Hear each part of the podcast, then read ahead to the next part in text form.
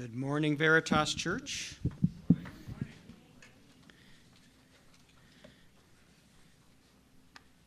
This is probably my third year, maybe fourth, preaching from verses from Matthew from the Sermon on the Mount. And it's been a long journey, but it's been a good journey, and there's a lot of good content in this sermon and these set of verses shared by Jesus up on a hill, telling God's law to God's people. Our verses this morning are taken from a section of the Sermon on the Mount described by many as the antitheses. And um, I've been advised to not use that word, but because it seems to imply that when Jesus, when these verses are talked about as the antitheses, they would actually be uh, perceived or recognized as Jesus being against the law. And that's not the case at all in this case. Actually, it's, it's, it's quite the opposite. Um, Jesus tells us earlier in Matthew how even the smallest detail of the law will not pass away. The two smallest uh, portions of punctuation in the Hebrew language, the jot and the tittle, were, are not to go away until all is fulfilled. So God's law, according to Jesus, will remain until the heavens and the earth pass away. So God, Jesus is not arguing against the perpetuity of the law. What he's arguing actually against, what Jesus is against, what the anti and the antitheses actually means, is Jesus is correcting the Pharisees' incorrect interpretations of the law. The Pharisees had taken God's law, which is good and holy and right, and watered it down to bring it down to a level through which they could perform. But in the antitheses, in these sections where there's five different sections, Jesus reinstitutes or retaliates, retaliates, reiterates the high standards that are set up in God's law. This morning we're going to be focusing in upon the fifth antithesis, verses where we're commanded to extend mercy, forgiveness, and grace rather than responding in vengeance to those who bring upon us personal insult, lawsuits, the infringement of our liberty, or violation of our personal property rights. If you turn your Bible with me right now, we're going to look at these verses again. Um, these words that David shared so eloquently, words that express the patient, gracious, and long suffering nature of Jesus our Lord. You have heard it said, an eye for an eye, and a tooth for a tooth. But I say to you, do not resist the one who is evil. But if anyone slaps you on the right cheek, turn to him the other also. And if anyone would sue you and take your tunic, let him have your cloak as well. And if anyone forces you to go one mile, Go with him two miles. Give to the one who begs from you, and do not refuse the one who would borrow from you. Let's pray. God, if you'd join, um, give me the power right now to be able to communicate your word clearly, to be able to proclaim your word accurately and with passion. God, most of all, may our minds be informed and may our hearts be transformed by the good news of your gospel that's intended and given for our good, but most of all given for your eternal glory. Amen. So, this morning we're looking at a lot of verses that have to do with vengeance and tit for tat, returning evil for evil. And I think we all struggle with this. Uh, not long ago, maybe long ago, before COVID caused lots of restrictions regarding eating out in restaurants. My wife and I had a relaxing dinner at one of our favorite uh, fine dining establishments in, in Sacramento, uh, Dos Coyotes. and um, after a very enjoyable burrito and um, a salad, you can guess who had which of those two items. Um, I thought a drive along Folsom Boulevard going home would be a nice way to kind of like end our, our time out at, at Dos Coyotes. And so um, we were going down Folsom, and it narrows down from two lanes to one lane. And there was this big blue truck in the right hand lane. And um, as I was coming along that right hand lane ended, and suddenly the truck lurched into my lane, and um, I saw red. I, I, don't know what happened. I just saw red. And so the next thing I, I, I might have actually done some kind of gesture out the window and, and, and maybe said some things. And I don't remember exactly how it worked out. But the next thing I knew, there was a, a truck chasing my wife and I through Sacramento. And um, eventually, cooler heads prevailed and everybody calmed down. Um, but but um, but it was it was an unfortunate, um, embarrassing event actually. And I don't know if any of you can relate to this, and I would suppose that I'm not the only one that struggles with, with road rage vengeance, but, but um, each of us has different things in life, different things that cause offense, that push our buttons, that, that cause us to react irrationally, that causes just something rises up out of our hearts. And the next thing we know, we're doing things that we would, I'm a pastor, you know, I'm, I'm a dad, I'm, I'm a husband, and here we're going to get in a fight with some very big guy in a, in a pickup truck and, and I'm going to lose, right?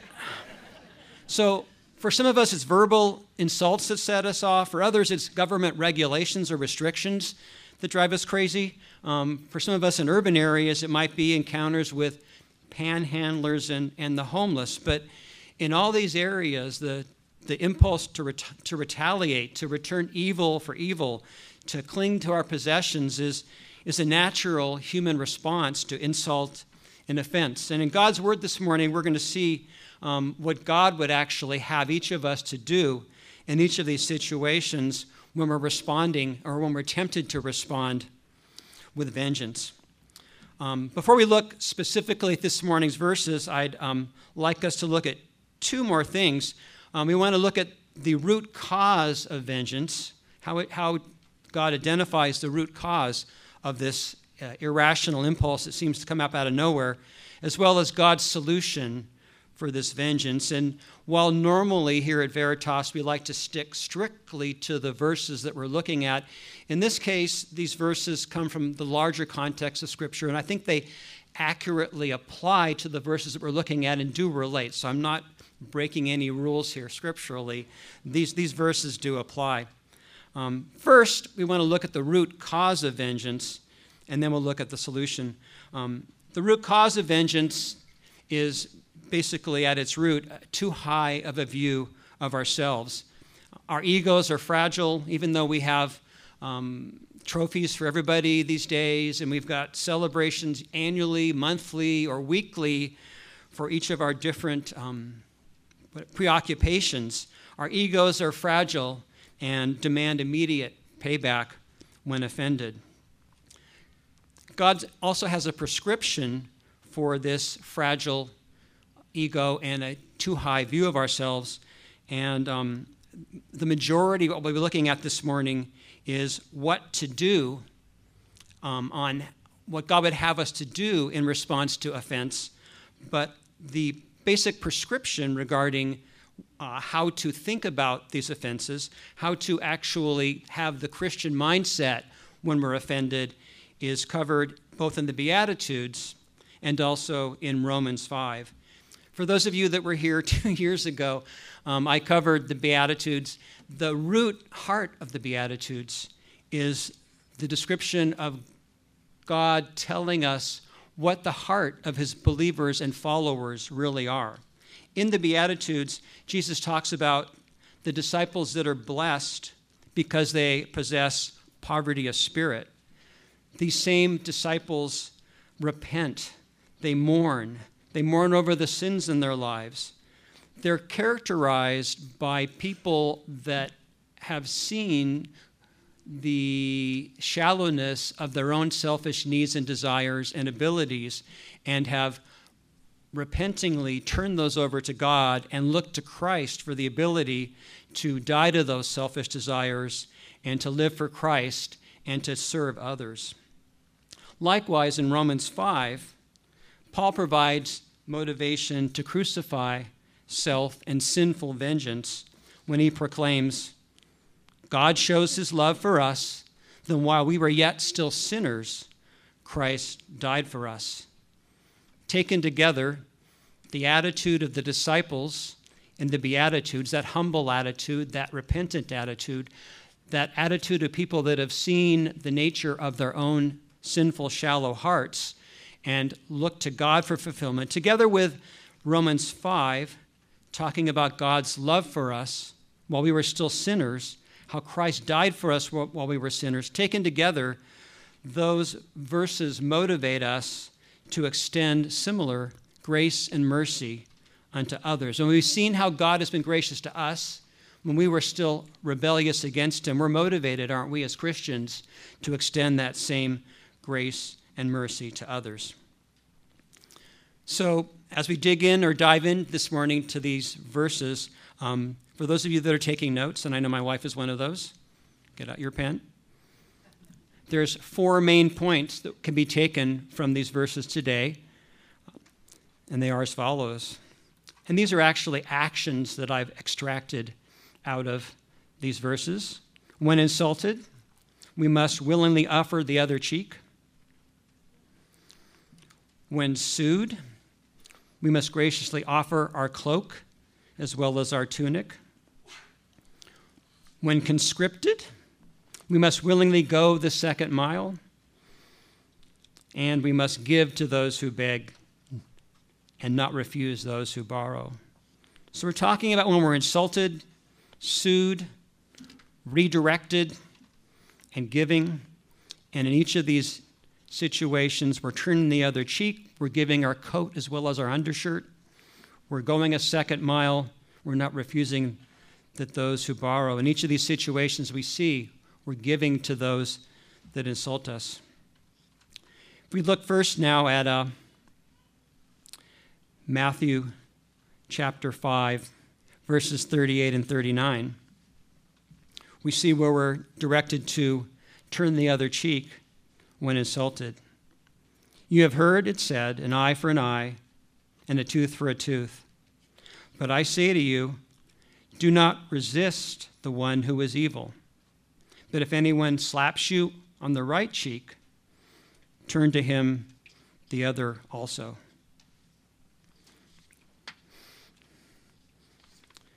In these days, um, a slap to the cheek wasn't so much a slap to the right cheek, wasn't so much considered to be a physical assault or a violent attack, so much so as it was considered to be that of an insult. It was the grossest insult of that time. And so it, this should not be interpreted offhand as teaching us that, uh, that physical punishment is actually an okay thing. The, the broader term here, the broader concept, that of an eye for an eye and a tooth for a tooth, that Jesus is correcting. Let me back up just a bit.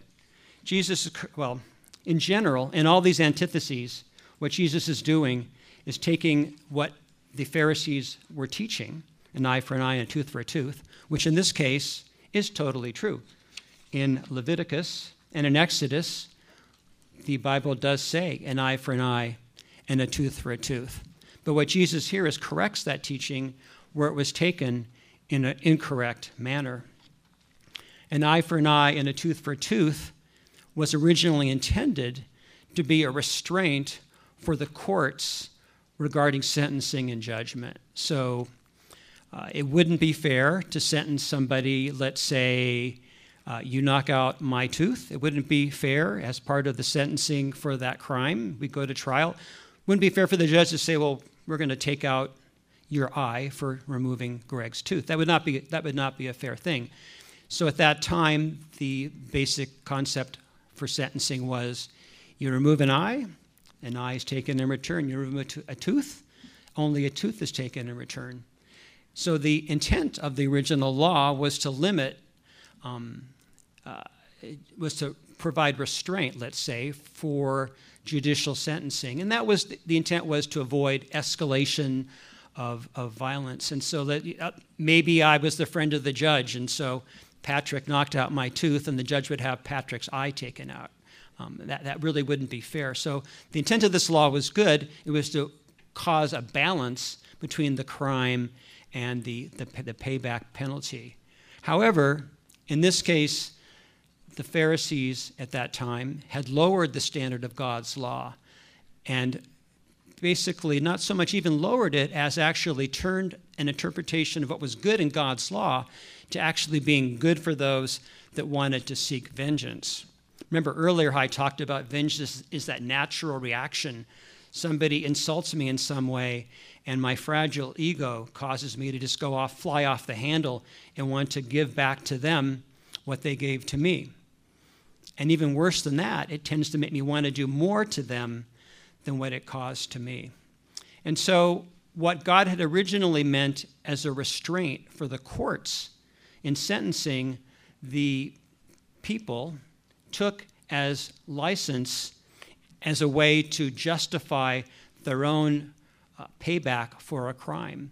So there was no need for me, let's say we're outside and, and, and, um, and you happen to do something wrong to me, you hit me in the face or something else. There was no right. I had no, I had no justification necessarily to strike you back in the same way, to provide that vengeance. There was no need for me to pay back somebody that cut me off with their truck in a similar way.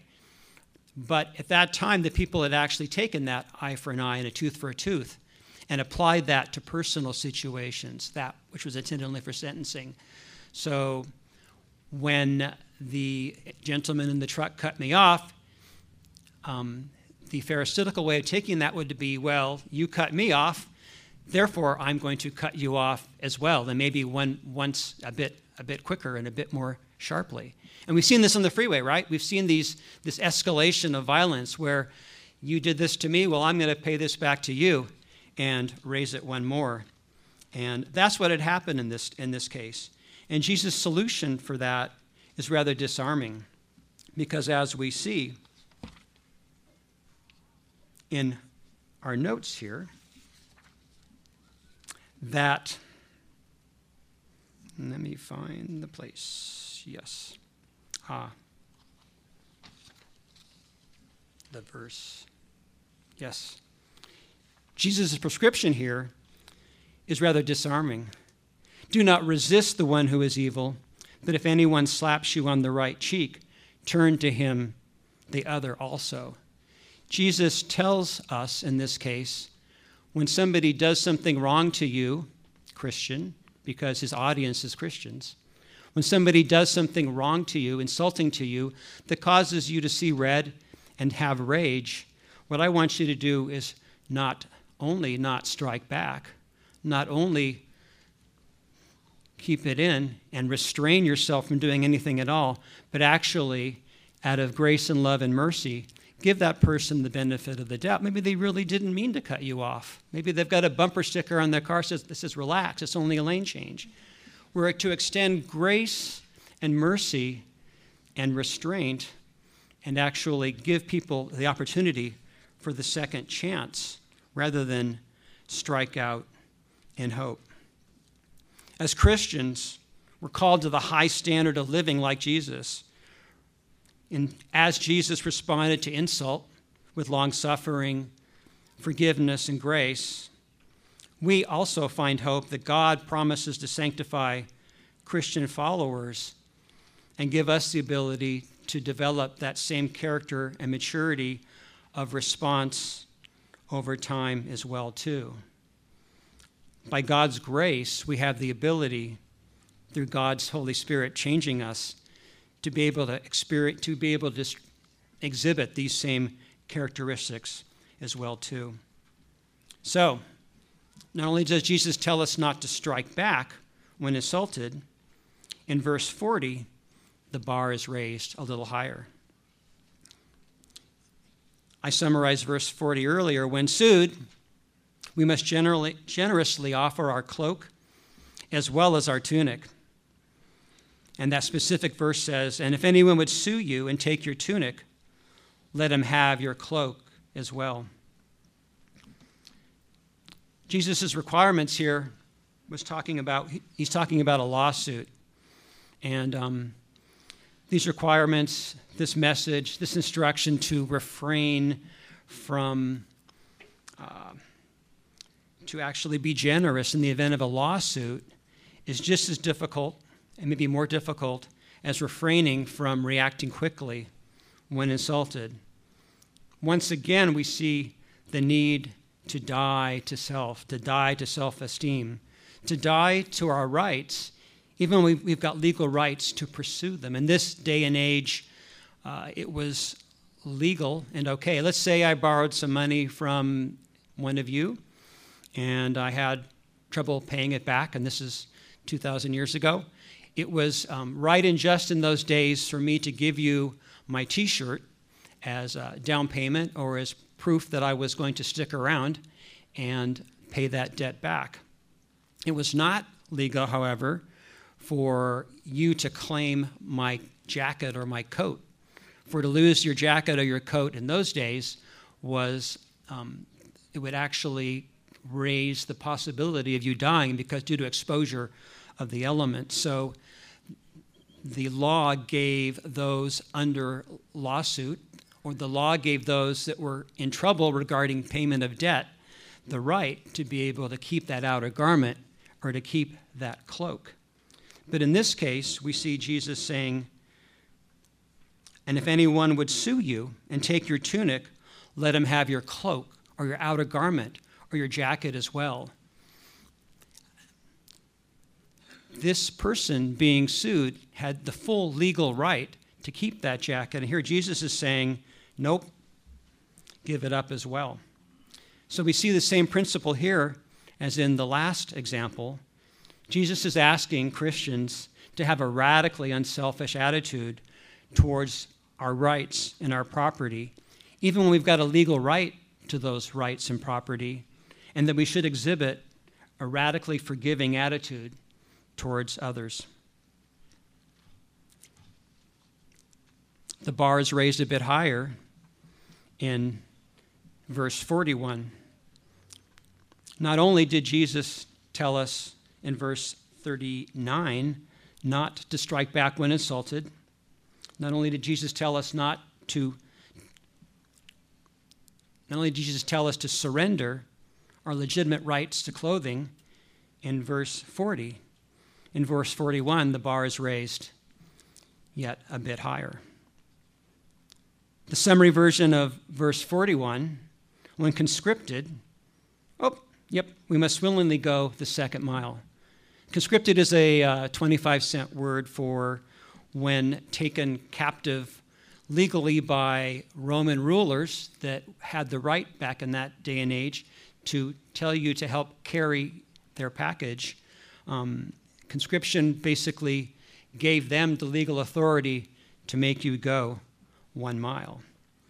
Back in those days, as you might remember, the Romans ruled and had were occupying uh, Jerusalem, and the Jews naturally uh, didn't like that. They hated that, and the Romans had the ability to tell the both the Christians and the Jews, and the Jewish Christians as well, what to do and where to go.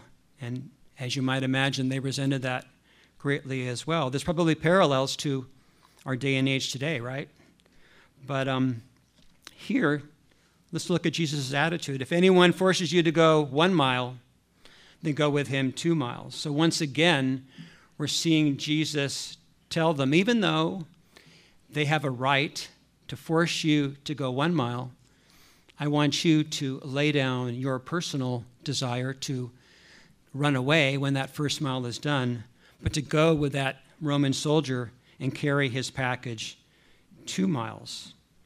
Again, in this same way, Jesus is directing his disciples back then, and he's directing you and I here today to die to our own selfish agenda and to sacrificially serve others, even those that are despised, occupying governmental authorities.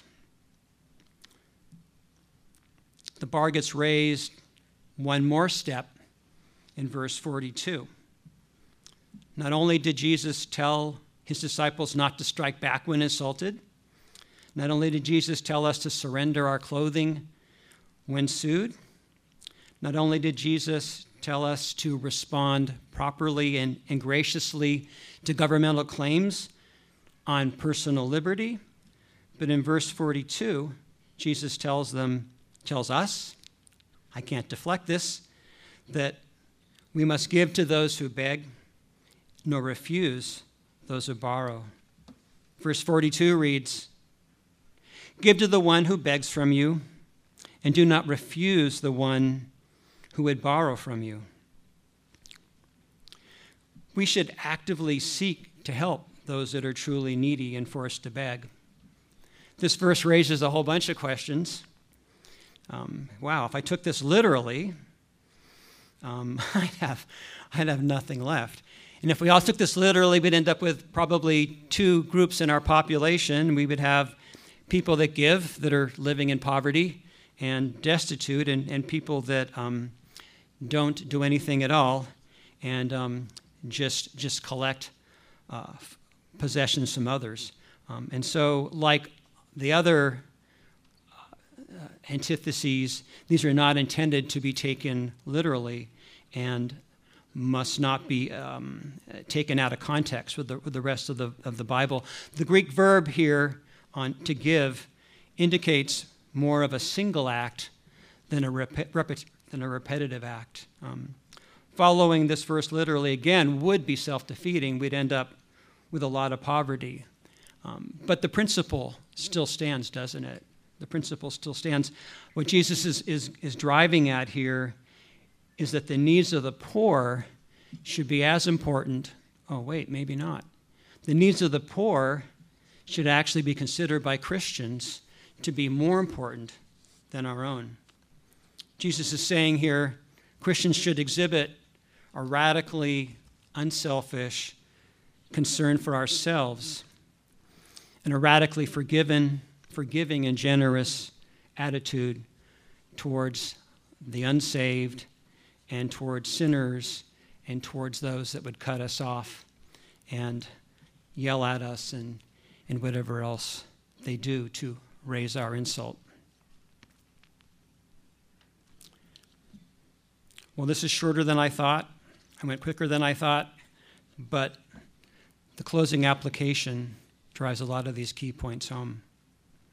In closing, I hope you've seen the main consistent point all the way through these verses according to Jesus, not according to Greg, according to Jesus, according to the Bible, we should die to our own needs and seek to serve others, even when treated with insult, contempt, lawsuits, the loss of personal liberty, and the loss of our uh, financial resources. Now, the question would be this I don't know about you, but I, I read these demands and I go, well, uh, I can get about 60% there, 50, 70% there maybe, but this bar is too high. This standard is too high. Do I really myself, can I see myself not returning an insult with an insult? Obviously, I've got work to do in that area. Could I really not, could I really turn over my cloak as well as my undershirt to somebody that's suing me? Could I really avoid pursuing a lawsuit where I had legal just right to claims? Could I really lay down my, my personal agendas to governments that want to redirect me in certain ways? Could I actually serve the government with, with a proper and upright heart? Could I, could I give and consider the, the needs of the, of the poor and the needy actually higher than my own needs? Do I, do, I, do I wrestle with that when I go to make that next purchase? Do I, do I think, do I consider, do I weigh out as a Christian how my personal desires and needs and my family's needs and desires balance out with the needs of the poor? This bar is, this bar is extremely, extremely high. And it, it, it, it, it cuts to the quick. How can we as Christians, how can we as Christians put, really, honestly, put the good of others before our own personal desires? What, what power, what hope, what way is there for any of us who feel mastered by our own personal desires to possibly progress in this manner at all? What way is there out of this addiction to, to self, self desires and, and, and self possessions? I began this morning with a proposition drawn from the Beatitudes and from Romans 5. And I think that proposition serves well to summarize and illustrate the hope that we have and the ability that God gives us to um, come out from bondage to such a, a um, to an unselfish bondage to a selfish and unsacrificial life. Again, probably the best verse that sums this up is Romans 5 8, where the Apostle Paul tells us, tells Christians, God shows his love for us, and that while we were still sinners, Christ died for us. So there's both condemnation and there's hope for all of us in, those ver- in that verse, in that simple verse. God shows his love for us, then while we were still sinners, Christ died for us. There's condemnation as we understand that since the beginning of time, since the fall in the Garden of Eden, the natural state of mankind, the natural state of unsaved mankind, is spiritual death and a mind of total rebellion and rejection and anger against our holy God. While we were still sinners, Christ died for us. But there's also hope. There's hope for two parties. There's hope for non Christians, because there's hope as you begin to understand your natural condition, that of being spiritually dead, that of being a spiritually dead sinner, that God has a promised provision, spiritual life, and there's God's solution provided to reach that spiritual life repentance and turning from your sins and placing your faith in Christ. While, we while we were still yet sinners, Christ died for us. But for the Christian, for those of us who have put our hope and our trust in Christ, for those of us that are forgiven through Christ's death on the cross, there's even greater hope. There's even greater hope to overcoming this, this bondage or this slavery to the taskmaster of self.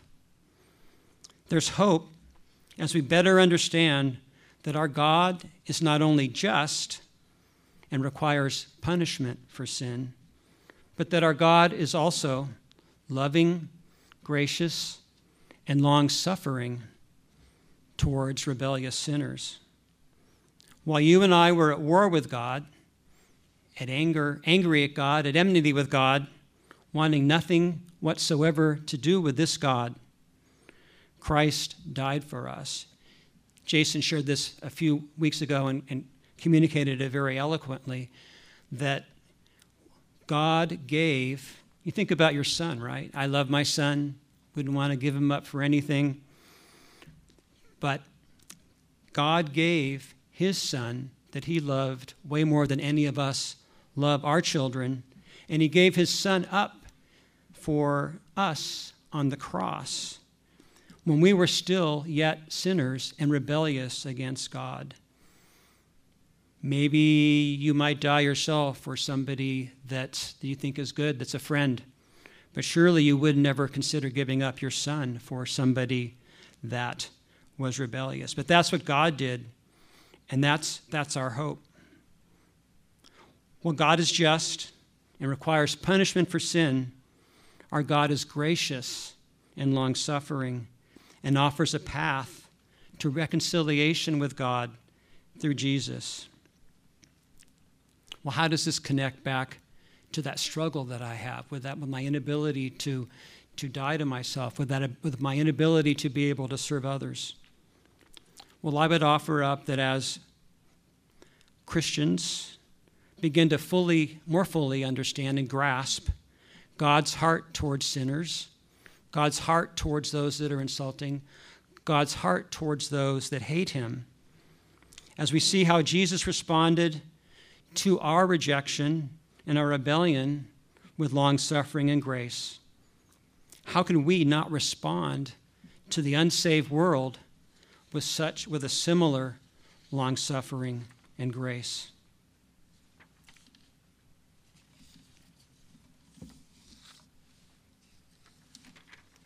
My prayer this morning, my hope this morning, and I hope all of our hope this morning, is that God would give each of us a greater appreciation, a greater in depth understanding, a greater, a greater grasp of the grace and the mercy that God has for both the saved and the unsaved. And that as we grasp and understand and wrestle with and realize how deep the Father's love is for us, but not only us, for the unsaved, that our hearts would be transformed and that we would want to and willingly, as forgiven sinners, forgive others, even those that insult us and treat us unjustly. Finally, for the Christians, there's one more tool that we have in our toolbox. There's the ability to pray to God to have Him transform our heart. God has promised to us in His Word that He will conform us to His Holy Spirit. There's this concept called sanctification, and sanctification is not an immediate work, but rather a long term work. We're saved and we're still a mess. And then we're saved for 10, 20, 30, 40, 50 years, and we're still a mess. But we're less of a mess. We're less of a mess because God is continually refining us and conforming us to the image of His Son. And we have the ability to pray to the Holy Spirit that, that God would conform us more completely and more fully to His image. And through that process, we can pray and ask and then have hope that we would be able to love ourselves less, love others more, and not respond in vengeance, but rather respond in long suffering, grace, mercy, and love towards those that cause us grief in this world. Let's pray.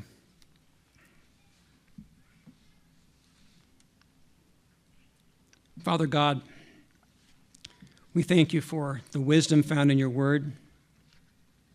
We thank you that how out of your grace and your mercy that you saw fit to save us in spite of our sin and our rebelliousness and our anger against you. God, we thank you for teaching us in your word how, in a similar way, you expect us to love others who are difficult, those who insult, offend, challenge, and reject us. Finally, God, thank you for teaching us in your word how you're changing our hearts to die to our own personal selfish desires and to live not only for our own benefit, but for your glory as well. God, may we indeed be transformed by your Holy Spirit to reflect you more completely. When others see us, we can only pray that they would see you. When others see our attitude and our action towards others that, that are difficult, may they see your compassion long suffering, grace, and mercy.